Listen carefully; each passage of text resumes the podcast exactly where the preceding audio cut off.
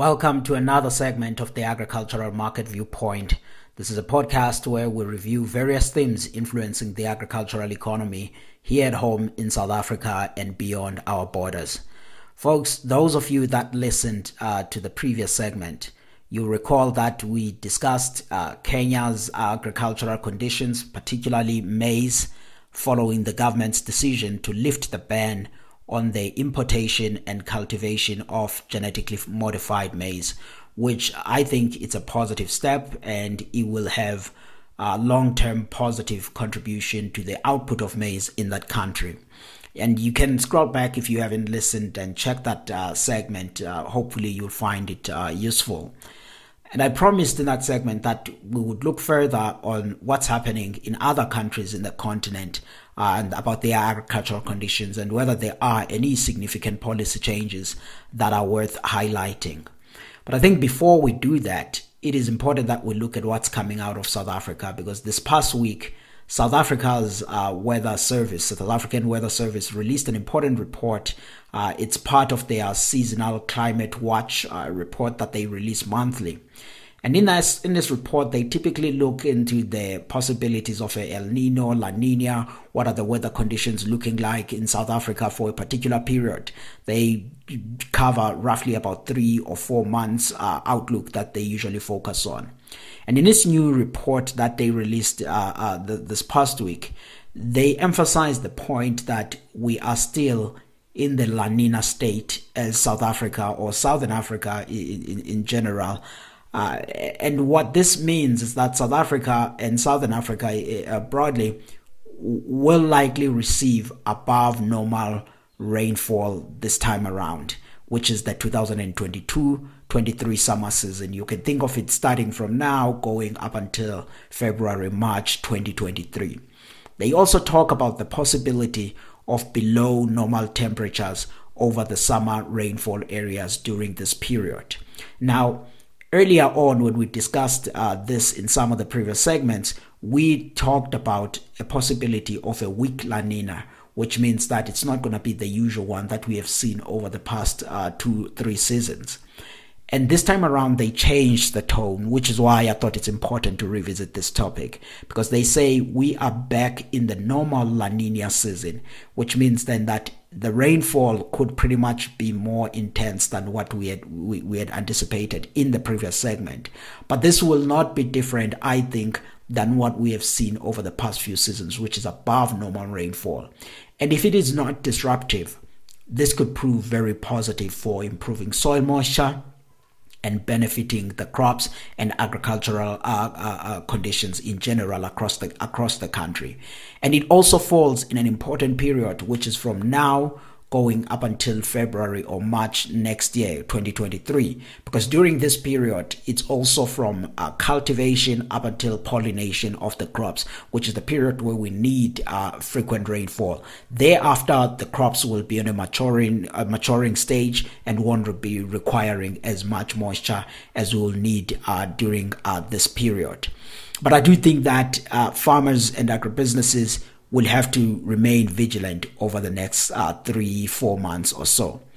What we saw, for example, in the 2021-22 summer season is that we actually were in a La Niña period, and rainfall proved to be much more intense than what we had previously experienced in the other season. This is the 2021-22 season, which is the year that we have just closed now in the agricultural calendar. Now, the one thing that we have to watch for this time around then is to say, is the new 2022-23 summer crop season also going to be similar to last year, or are we going back to the usual seasons where we would have moderately higher rainfall but not as excessive as what we saw last year? And it's difficult at this point to tell which of these years we are currently in, because even the intense rains of this last summer season, we only really got a gist of it from December. Beginning of December, there was just heavy rainfall all over going into the beginning of January. And it was around about mid-January 2022 where we saw a breather, and the farmers in the western side of the country actually managed to plant at that stage, and some had to replant the areas that were damaged by the rains. And it's easy to see that delay because of the heavy rains, because even if you were to look at our harvesting period for the 2021-22 season crop, it was delayed by almost a month.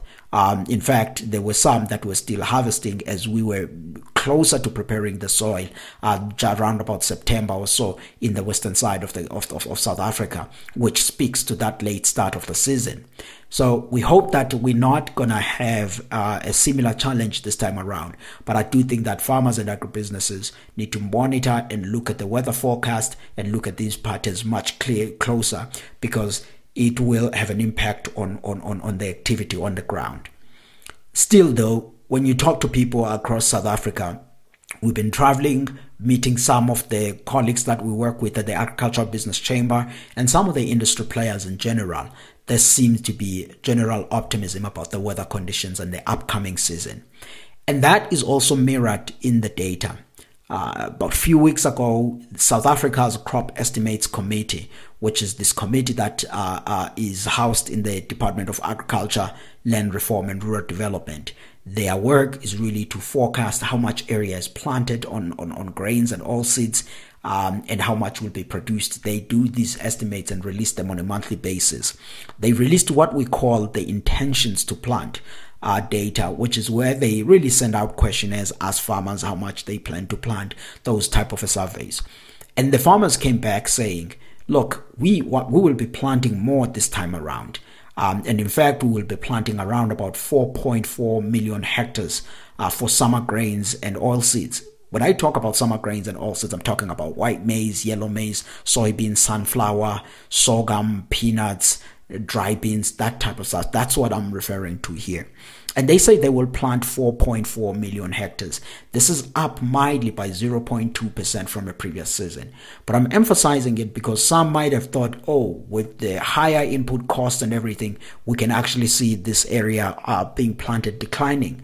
But these farmers are saying, no, we will be back on the ground and actually doing some good activity in there. We do see, though, that there are shifts now when one look closely on the data to say, is everything increasing? And the answer there is no. The area that is actually increasing is for soybeans and yellow maize. All of the other crops, they're seeing some minor decline. But when you think about maize, for example, we're still above the 10-year average. Soybean is going to be a record area, while for sunflower and the others, dry beans and peanuts, you see the area coming down as each hectares are being switched to some of these crops that are increasing. But nonetheless, in each of these, when you look at what we will possibly be planted and you look at the long-term averages, we still having really comfortable levels that we are going for another season of fairly good supplies across South Africa. And this is an encouraging because we are also in a period where input costs remain quite high. And I mean, when one thinks of, for example, the agrochemicals, take herbicides, for example, like glyphosate, and the others, atrazine and all of those. You look at the prices of those herbicides, you realize that they are up by plus 20% on a year-on-year basis, the September prices. And 20% might seem like, oh, it's a mild increase, but you have to consider that last year's prices were up by plus 60%. So if this year we are up by 20% on top of that, it shows that we've been in this period of relatively higher prices. And this is not limited to herbicides and and pesticides. You also see it when you look at the fertilizer prices. Fertilizer prices are still plus 20% on a year-on-year basis as well. If you look at the September prices this year, you compare it to last year. So to have farmers saying they will plant that area in this environment of relatively higher fertilizer prices, an encouraging thing to see.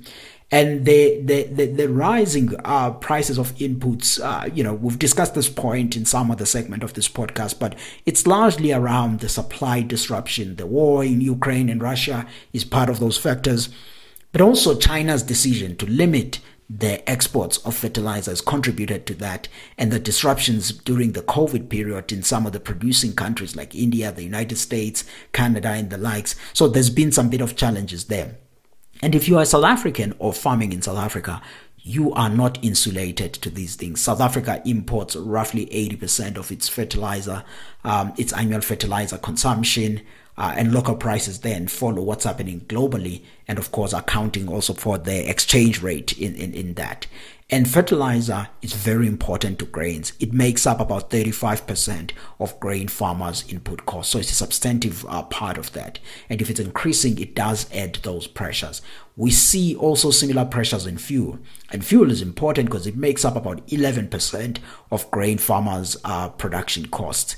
And a large part of it is used now during planting and also later in the season during harvesting.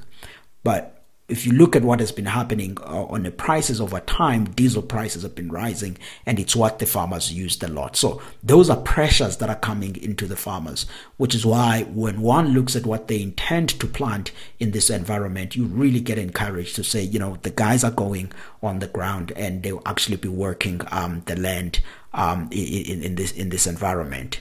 And you can say, though, that the relatively higher commodity prices, to an extent, are offsetting some of these increases. And if you were to just look at the maize, white and yellow maize prices on the 3rd of November this year, the prices were up by roughly 46% on a year-on-year basis for yellow maize. And if you look at the white maize price, spot price was up by 60% on a year-on-year basis, both trading just over 5,200 rands per ton. So there was a bit of offsetting some of these increases in input costs there. Number of things that are contributing to these fluctuations on prices, such as Russia's decision to pull out of the Black Sea grain deal, then a few days after come back and rejoin, which is a positive thing, but it of course have its impact on the prices. But there's also something we haven't really dived into detail on, which is as we see this La Niña, which we appreciate as Southern Africa, it will have good rains. It tends to have a different impact, dryness in South America and even in East Africa. And so all of those could weigh on production in the 2022-23 season. And I think traders and many people in the market are somewhat factoring that or watching that closely. And it may as well be slightly priced in these prices that we are seeing at this moment. So those are some of the things and the currency fluctuations that are influencing the prices that we are currently watching as South Africa at this point.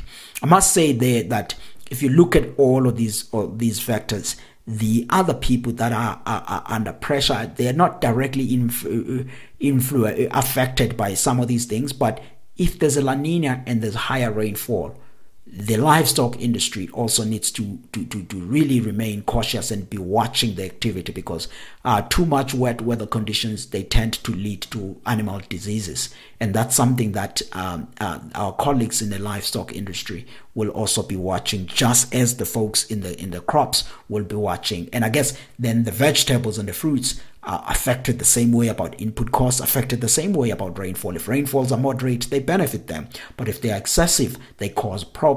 So these are some of the things that we will be watching in South Africa. But I think if you were to consider all of these factors as we see it, and you ask yourself, what will the 2022-23 agricultural season look like in South Africa? And I would still say we're looking at it with a bit of optimism and positive about what's to come. And what is coming out of the South African Weather Service is comforting. And importantly, it's not really only our weather authorities that are saying this. The Australians are maintaining the same message, and the Americans are also maintaining the same message, that we are in a La Nina period. The only thing now that we all watching and hope for is that the rains are not going to be as excessive and cause damage, but they will be somewhat moderate and be beneficial for agricultural activity. So folks, that's all I wanted to discuss this time around. I'm still at some point going to revisit the Africa topics that I promised that I would look at, because I think there's a lot to discuss in the continent about how the sector is doing, diving into certain important countries where there are some policy changes that I think have long-term impact, and one needs to watch what's happening. But for now, that's it. My name is Wandile Sihlobo. I'm an agricultural economist based in Pretoria, South Africa. If you want to read more about some of these things that I talk about, you could go to my website, which is wandilesihlobo.com. www.wandilesihlobo.com. That's where you will find some of my writings, and also the organization that I work for, the Agricultural Business Chamber of South Africa, which is www.agbiz.co.za, www.agbiz.co.za. There's some write-ups that you will find there that you can read from. We'll catch up in the coming week. Thanks for listening.